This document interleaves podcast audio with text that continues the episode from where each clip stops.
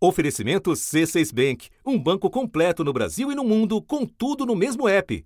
Abra sua conta. Da redação do G1, eu sou Renata Loprete e o assunto, hoje com Natuza Neri, é Omicron. Como a variante mudou o que sabemos sobre a pandemia e sobre a Covid? Minha conversa é com o médico Márcio Bittencourt mestre em saúde pública e professor da Universidade de Pittsburgh, nos Estados Unidos. Quarta-feira, 12 de janeiro. Márcio, você escreveu recentemente que a variante Omicron não é muito mais leve do que as outras, não. Mas que isso não é uma notícia ruim necessariamente. Pode nos explicar a sua tese, por favor?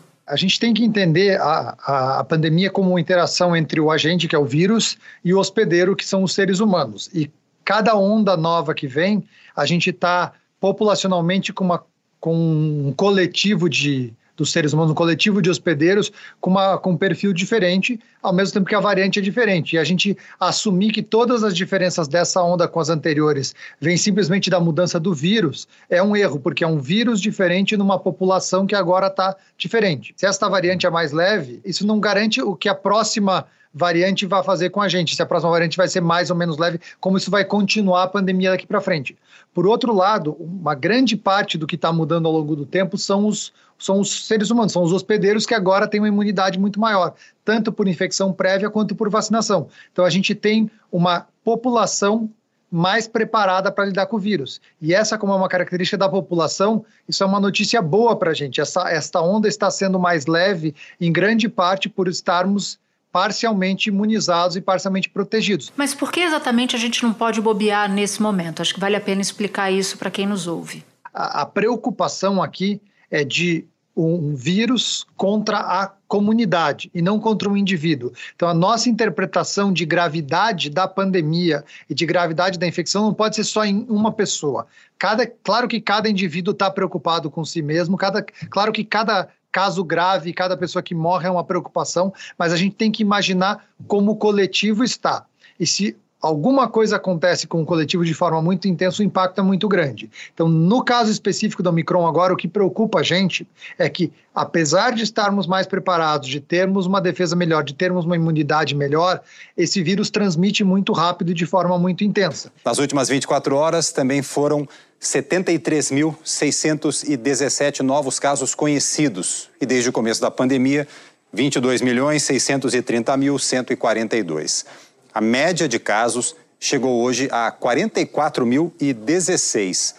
Desde julho do ano passado, não tínhamos essa média de casos por dia tão alta assim. O aumento foi de 631% em relação à média de duas semanas atrás.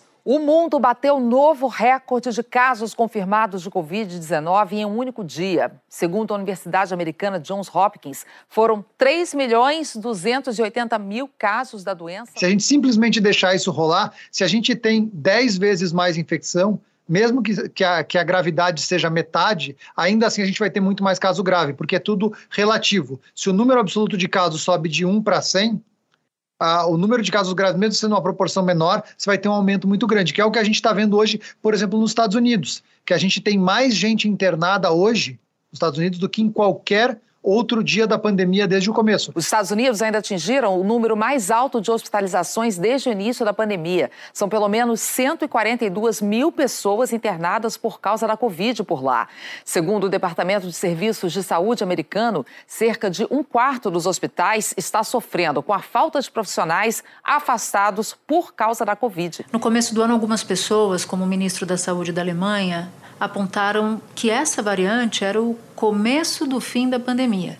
Queria saber qual é a sua avaliação sobre isso. Eu acho que a gente querer adivinhar onde vai ser o fim é, da minha visão, um pouco mais do que a gente consegue fazer de forma apropriada. Definir exatamente quando é o fim ou quando é o começo do fim não me parecem coisas muito simples de fazer. O que eu acho é que a gente está a cada, como eu falei no começo, a cada onda e a cada rodada que a gente tem, a gente está mais preparado para lidar com a pandemia tanto porque muita gente já se infectou, e isso tem dois efeitos. Um, que é triste, mas é real, é que as pessoas mais frágeis morrem primeiro. Então, cada vez mais, os que são mais sensíveis a qualquer infecção, a gente acaba perdendo no começo. Segundo, que quem se infectou uma vez cria algum grau de defesa, que é parcial, que é temporário, mas que tem alguma proteção, que é a imunidade pós-infecção que é parcial, mas que existe. E segundo, a gente tem a imunidade também pela vacina. Então, quanto mais ondas vêm, mais vacinado a gente está e mais imunizado por infecção prévia como comunidade a gente está.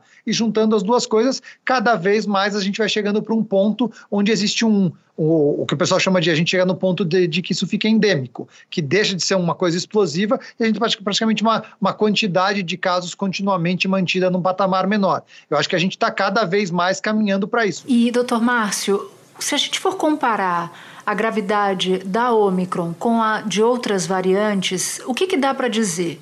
Aparentemente, nesta onda, a nossa imunidade está melhor, e a variante também está um pouco menos grave, como algumas pessoas estão dizendo, mas não é muito. Tem um estudo de modelagem do pessoal do Imperial College da Inglaterra que sugere que a maior parte dessa redução de gravidade vem das vacinas. E a gente vê isso em dados quando a gente compara internação e mortes de vacinados e não vacinados. Nos não vacinados tem muito mais, o que quer dizer que grande parte dessa redução de gravidade vem das vacinas, da vacinação e da imunidade prévia. Dito isso, a gente tem, por esse dado do Imperial College, a sugestão de que esta variante, a Omicron, é mais ou menos 25, 30% menos grave do que a variante anterior, que é a Delta.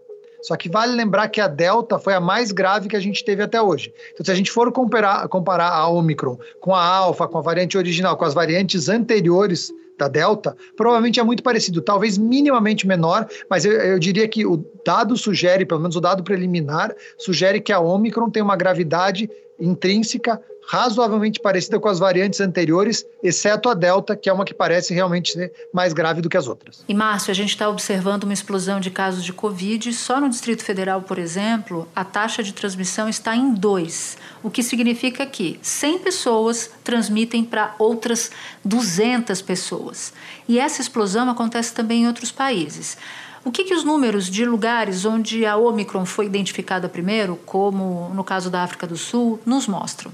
Então, acho que aí é importante a gente separar duas coisas. Primeiro, o que é a infectividade, a capacidade de transmitir, de infectar outras pessoas dessa variante. E segundo, o que é a gravidade da infecção uh, relacionada para quem pega o vírus, que é a gravidade. A gravidade é o que a gente já comentou, de hospitalização e de morte. A transmissibilidade, a, a infectividade, que é a capacidade de passar para outras pessoas, a gente tem um dado muito claro que a Omicron transmite mais transmite mais facilmente para as outras pessoas do que aparentemente qualquer variante anterior. No início da pandemia, as variantes alfa, beta e gama foram se espalhando de forma desordenada nos grandes centros. Em fevereiro do ano passado, a Índia identificou os primeiros casos da variante Delta. Em março, ela já estava no Reino Unido e, em cinco meses, tornou-se dominante no mundo. Em novembro, surgiu uma nova variante. Em menos de dois meses, passou a ser dominante, por exemplo, no Reino Unido, África do Sul, França, Estados Unidos, Japão e aqui no Brasil. O Micron parece transmitir numa velocidade parecida com é, sarampo.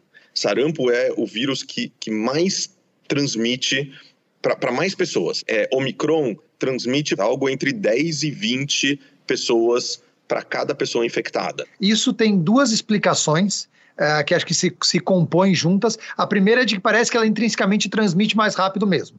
A segunda é que parece que ela escapa parcialmente das vacinas e ela consegue transmitir também entre os vacinados com uma forma mais leve o que acaba fazendo que, sendo uma forma mais leve, sendo vacinados, essas pessoas não saem da comunidade, elas acabam não fazendo isolamento, fazendo isolamento mais curto, não se protegendo tanto e aumentando a cadeia de transmissão. Então, acho que dá para a gente dizer, um, que a Omicron é intrinsecamente mais transmissível do que as variantes anteriores, e dois, que ela escapa das vacinas e por isso ela tem um aumento relativo de, de transmissão entre vacinados e entre pessoas com infecção prévia, nos dois grupos. E nessa população em particular, como ela tende a ser mais leve e a pessoa tem, tem pouco sintoma, a pessoa acaba persistindo, na, circulando na comunidade, acaba não testando, acaba não diagnosticando e acaba propagando a infecção muito mais rápido. Então, no total, a gente pode dizer, de, pela experiência dos outros países, é que, em geral, a Omicron vem mais rápido, infecta mais gente de forma mais explosiva. Governos de países da Europa estão retomando restrições e acelerando a vacinação para conter o avanço da variante Omicron.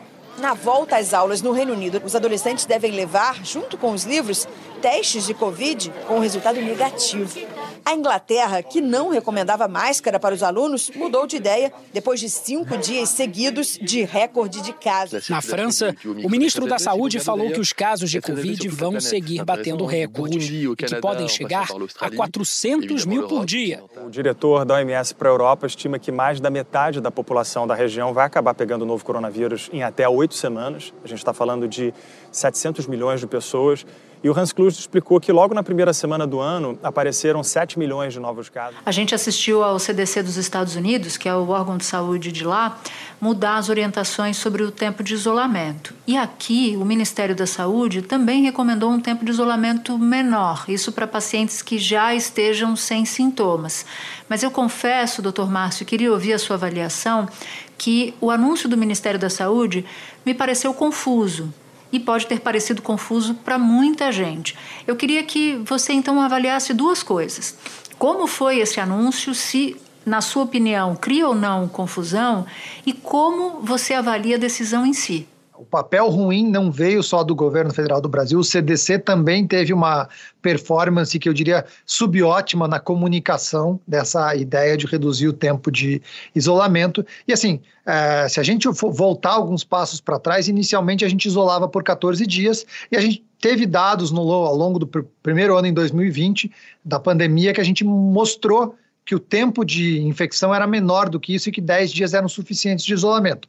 Se a gente voltar para aquela época lá atrás, que é nas primeiras, primeiras rodadas de variante ainda, na verdade era até 9 dias que transmitia. Então o número, se fosse para ser bem preciso, eram 9 dias de isolamento, seria suficiente já nos primeiros estudos. E foi quando a gente mudou de 14 para 10.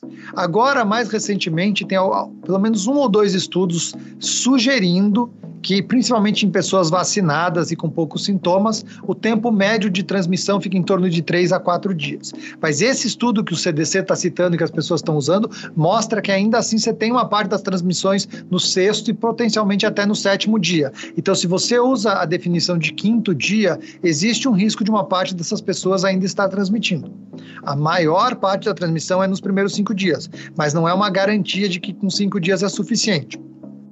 Se você colocar isso especificamente para pessoas vacinadas, ainda assim completamente sem sintomas, e idealmente testando negativo no quinto dia, isso aumenta um pouco a segurança. O problema é que fica muito complicado da gente controlar sintoma leves versus assintomático, vacinado completo versus parcial versus não vacinado, e até mesmo testar no final do, do, do, do período de cinco ou seis dias, já que a gente não tem teste suficiente nem para fazer diagnóstico. Então, como implementar isso na prática para ter todos os critérios para conseguir acreditar que 5 é suficiente é muito difícil. E ainda assim, o dado para Ômicron com relação a isso é razoavelmente limitado. O protocolo prevê as seguintes situações: isolamento por cinco dias.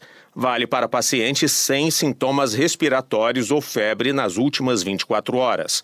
É necessário fazer um teste negativo para sair do isolamento. Isolamento de sete dias. Para sair no sétimo dia, basta não ter mais sintomas, não é preciso testar. Se no sétimo dia ainda tiver sintomas, o paciente pode fazer o teste e, se der negativo, sair do isolamento. Em caso de teste positivo, o isolamento continua até o décimo dia. Após o décimo dia, se não houver mais sintomas, o paciente sai do isolamento sem necessidade de teste na minha opinião, é uma, um movimento tanto do CDC quanto do governo brasileiro precoce, pouco baseado em dados. O dado, se é que tem um dado para isso, eu até diria que não tem, mas se tem um dado, ele é muito mais frágil do que as pessoas estão sugerindo. E eu acho que a gente, num momento de transmissão muito intensa, a gente encurtar o período, aumentando a chance das pessoas circularem ainda transmissíveis, é um risco que a gente está correndo. Eu, pessoalmente, pelo, olhando os dados, a minha opinião, é, desde o começo, é de que alguma coisa ao redor de oito dias seria suficiente e talvez até arredondando para uma semana para ficar mais fácil, desse para levar. Essa diminuição do tempo requer quais cuidados adicionais? Eu diria que o primeiro cuidado adicional ideal seria continuar em isolamento até o oitavo, nono dia se fosse possível. Se por motivos de emprego do empregador não for possível, eu acho que você tem que interpretar que você está potencialmente transmissível ainda no começo desse período. Então, se precisar sair de casa, idealmente, primeiro, tem que estar tá completamente assintomático, senão não vale de cinco dias. Se você puder testar com teste de antígeno no quinto dia, melhor ainda. Muita gente não vai poder. E terceiro, você tem que tomar todas as medidas de proteção de forma redobrada, vamos dizer assim. Então, desde a parte de higienização e distanciamento até a parte de uso de máscaras, que eu gostaria de aproveitar para reforçar que a gente já saiu da fase de achar que é, tá de máscara é suficiente. A gente precisa de máscaras de boa qualidade, que são no mínimo as máscaras ditas máscaras cirúrgicas, aquelas que vendem na, na farmácia, ou até idealmente as máscaras de proteção respiratória, como KN94, KN95 e N95. E o que, que a gente já sabe, levando em conta o número de internações e ocupação em UTI que cresceram, levando em conta a curva de número de óbitos que tem outro desenho nesse momento, o que, que a gente já sabe sobre o risco de morte ou internação em caso de não vacinados? É bem, bem importante o que você frisou no final, é muito diferente entre vacinado e não vacinado. E só para comentar rapidamente dessa parte, a chance de internar de um vacinado Dá para separar por cada vacina, mas não tem dado de todas elas. Mas no coletivo do que foi estudado na Europa e nos Estados Unidos, você tem 20 vezes menos chance de internar se você está vacinado. 20 vezes. Isso quer dizer que para cada é, 20 que internam de, de vacinados, de não vacinados, para a população equivalente, você teria só uma internação nos vacinados. Então, primeiro, vacinar é o que mais diminui seu risco de internar ou de complicar. Mas o que a gente sabe da curva dos não vacinados é de que o risco deles está muito próximo, como eu falei, do que eram nas variantes antes da Delta. Então, eles têm um risco muito, é, assim, ainda bastante aumentado de internação, de internar em UTI e até mesmo de morrer. E desproporcionalmente maior do que as pessoas com uma dose de vacinas, maior ainda para as pessoas que têm duas ou ainda mais para as pessoas que têm três doses de vacinação. Então, não vacinados estão expostos a um risco muito semelhante ao que era a Covid no começo. Se a gente for falar em termos de complicação, quem está complicando, quem está internando, quem está em UTI, quem está morrendo, é substancialmente os, as pessoas que não estão vacinadas. Então, é sim uma pandemia hoje que está impondo a sua maior carga de complicação, de risco, e quem vai sofrer a maior parte dessas consequências são os não vacinados. Eu volto já já para conversar com o Dr. Márcio Bittencourt. Com o C6 Bank, você está no topo da experiência que um banco pode te oferecer. Você tem tudo para sua vida financeira no mesmo app, no Brasil e no mundo todo. A primeira conta global do país e atendimento personalizado além de uma plataforma de investimentos em real e dólar com produtos exclusivos oferecidos pelo C6 em parceria com o JP Morgan Asset Management. Quer aproveitar hoje o que os outros bancos só vão oferecer amanhã? Conheça o C6 Bank. Tá esperando o quê? C6 Bank. Márcio, aqui no Brasil a gente vive a expectativa sobre a vacinação das nossas crianças. Qual é o impacto da variante sobre elas? O que, que a gente já sabe a respeito? Acho que a discussão da parte das crianças é muito importante, porque me parece que as pessoas estão interpretando de uma forma que não é a mais adequada o que está acontecendo com as crianças. Eu não vejo que a evidência atual seja de que a Omicron é pior em crianças. Como eu falei um pouco lá atrás, eu acho que toda vez que a gente analisa uma onda versus as anteriores, não é só a variante que mudou. Mudou a variante e mudou o hospedeiro. E hoje o hospedeiro, a população humana, a gente consegue separar o risco claramente entre quem vacinou e não vacinou. E, infelizmente, na maior parte dos países, como é o caso do Brasil, as crianças fazem parte da população do grupo não vacinado. Então, proporcionalmente ao que a gente via antes, o grupo vacinado vai ter menos caso, menos complicação, menos óbito. E como está infectando muito mais no geral, vai infectar mais todo mundo e a gente vai ver em proporção um número muito maior de complicações nos não vacinados, que incluem as crianças. A explosão incontrolável no número de casos de Covid causados pela Omicron se reflete em todas as idades e levou os Estados Unidos a terem uma média de quase 800 crianças e adolescentes sendo internados a cada dia. O número é o dobro de duas semanas atrás e é particularmente preocupante entre as crianças com menos de 5 anos, que ainda não podem se vacinar. A taxa de hospitalização delas saltou de 3,2 a cada 100 mil crianças para 5,3 nas últimas duas semanas de 2021.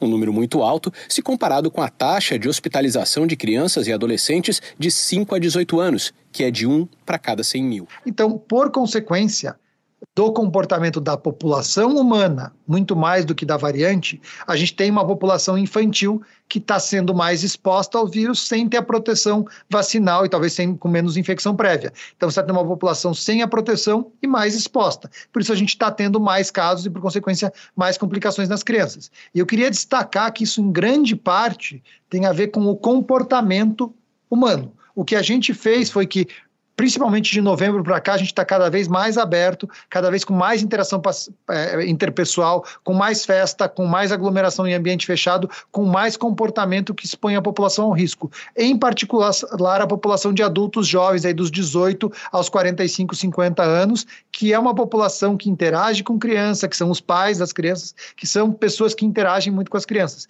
E são essas pessoas que estão levando o vírus, se infectando em formas leves na comunidade, levando o vírus para casa, infectando as crianças. Então, o maior risco que as crianças estão tendo de aumento de casos vem exatamente da família contaminada, muito mais do que do ambiente escolar, onde existe um pouco de risco, mas não é tão grande. Então, não é a variante Ômicron, que é pior nas crianças, é a variante Ômicron que, combinada com uma população que não está vacinada, aumenta o risco. O Ministério da Saúde disse que conseguiu negociar a entrega de mais 600 mil doses de vacina para as crianças de 5 a 11 anos ainda em janeiro. O total neste mês passaria de 3 milhões e 700 mil doses para 4 milhões e 300 mil doses, ainda insuficientes para vacinar com a primeira dose todas as crianças dessa faixa etária. Além disso, uma população infantil que agora está desprotegida de medidas comunitárias de contenção do vírus, porque a, a, a, família dela e o convívio social dela agora circulam muito mais intensamente, se expõem mais ao vírus em festas, no trabalho, no transporte público, no seu dia a dia e levam esse vírus com muito menos proteção para casa. E, Márcio, para terminar, essa explosão de casos tem também uma consequência que afeta a economia. Alguns setores, inclusive, já enfrentam escassez de mão de obra. Voltamos, casas, na sua avaliação, está na hora de rever medidas de controle? A discussão das medidas não farmacológicas de contenção da transmissão viral não é puramente uma decisão científica de saúde pública, porque você tem que sempre pensar nos, nos custos ou nos efeitos colaterais dessas intervenções, e eles não são necessariamente só em saúde, eles podem ser na economia, em outras coisas da, da, do convívio social. Então, acho que é sempre uma, uma régua de risco-benefício que desde o começo eu falei que é mais complicado do que a gente simplesmente dizer que vai fechar ou abrir tudo e resolver o resto depois. Dito isso, a gente perdeu uma oportunidade desde o começo e foi insistido por muitas pessoas. Eu falei várias vezes, não é só uma questão de fechar ou abrir, é uma questão de como desenhar a sociedade de uma forma a ocupar espaço aberto, a evitar aglomeração, sem precisar fechar tudo, mas simplesmente eh, criar uma dinâmica, inclusive de arquitetura, de urbanismo, de convívio social, de menor risco como é, por exemplo, usar máscara, que é uma medida de baixo custo e que consegue ser implementada de longo prazo sem grande impacto econômico. Essa agora recente onda de Covid e de gripe tem afastado trabalhadores e colocado empresas em alerta. Tem estabelecimentos que registraram aumento de 70% na quantidade de atestados médicos nessas últimas semanas. Segundo uma pesquisa da FEComércio, quase 40% dos 300 empresários entrevistados tiveram que afastar funcionários infectados pela Covid. 40,5% dos comerciantes afirmaram que foram prejudicados ou muito prejudicados nos negócios. Agências bancárias também sentiram esse impacto. A Federação dos Trabalhadores do Ramo Financeiro do Estado do Rio estima que 30% das agências estão fechadas. Eu acho que agora a gente está num momento em que, se a gente não fizer algumas medidas de contenção novamente, a transmissão vai continuar muito intensa até infectar grande parte da população, que é o mais provável que vai acontecer, que parece que a aceitação governamental e social da população com essas medidas não é tão importante. Agora, puramente do ponto de vista de saúde pública, a gente está com uma transmissão comunitária excessivamente intensa, com pressão do sistema de saúde, com risco de é, custo de saúde, é, complicação e morte aumentado até por, por, essa dificuldade do sistema de saúde de absorver o que está acontecendo. Então a gente está num ponto que o ideal seria tentar implementar medidas para reduzir essa transmissão comunitária. Márcio, nem tenho como te agradecer por tão boas explicações. Se pudesse, teria você no assunto praticamente todos os dias. Volte sempre. Um ótimo 2022 para você. Imagina, eu que agradeço. É, é um prazer falar com vocês. Estou à disposição para quando precisarem. E um, um ótimo ano para vocês também. Muito obrigado. Este foi o assunto, o podcast diário disponível no G1, no Globoplay ou na sua plataforma de áudio preferida. Vale a pena seguir o podcast na Amazon ou no Spotify, assinar no Apple Podcasts, se inscrever no Google Podcasts ou no Castbox e favoritar na Deezer. Assim, você recebe uma notificação sempre que tiver um novo episódio. Eu sou Natuza Neri e fico por aqui. Até o próximo assunto.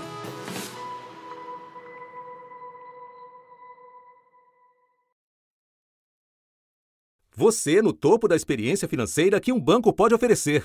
Escolha um banco completo no Brasil e em qualquer lugar do mundo. Abra sua conta no C6 Bank.